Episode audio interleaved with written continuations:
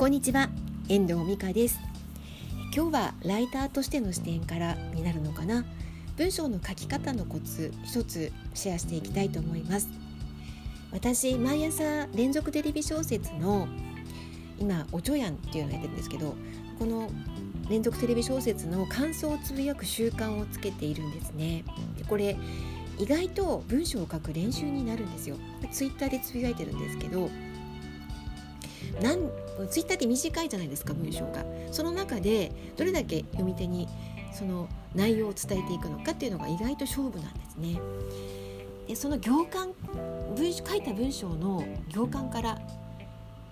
読み取ってもらえる文章を書いていく。そういうふうにあの書いていく練習になっているんですね。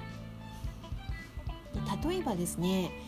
感じたこと思ったことをそのまま文章にしてしまうと角が立つことってあると思うんですよ。あこんな風に思ってるんだこいつみたいなそういうことを防ぐためにもちょっとこうふわっとぼかすというかダイレクトに感情や思いを書かないでそこに至るような想像させてしまうようなものを書いていくんですね。状況だったりとか匂わせていくとか醸し出していくとか。その練習のまず第一歩っていうのは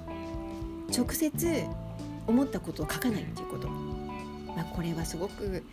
なんか嫌だったなとか特にこの負の感情を書かないようにしてそれを上手に伝えていくにはどうしたらいいのかっていうことを考えていく。頭を悩ませていくと書けるようになっていくと思うんですよね。それも日々の練習だったり訓練だと思います。えー、行間を読ませる文章が書けると人に読まれる文章読んで楽しみにされる文章になっていくんですよ。なぜかというと,、えーと、その読んでくれた人の人と同じこの土俵に立ってくれ読んでくれる人が同じ土俵に立ってくれるしその人が自分の私の書いた文章を読んでくれて想像を巡らせてくれるんですよ。そうするとその文章に引き込むことができるんですね。なんとなく近しい感じになると思いませんか？そういう意味で行間を読ませる文章を書ける人っていうのはとても魅力的な文章が書ける人だなって私は思っています。まあ、今ねあの個人のコンテンツを配信して人気者になっていく人はたくさんいるので是非そういう文章のコツなんかも利用しながら個人がコンテンツを配信していく工夫をねしていただけるといいかなと思います。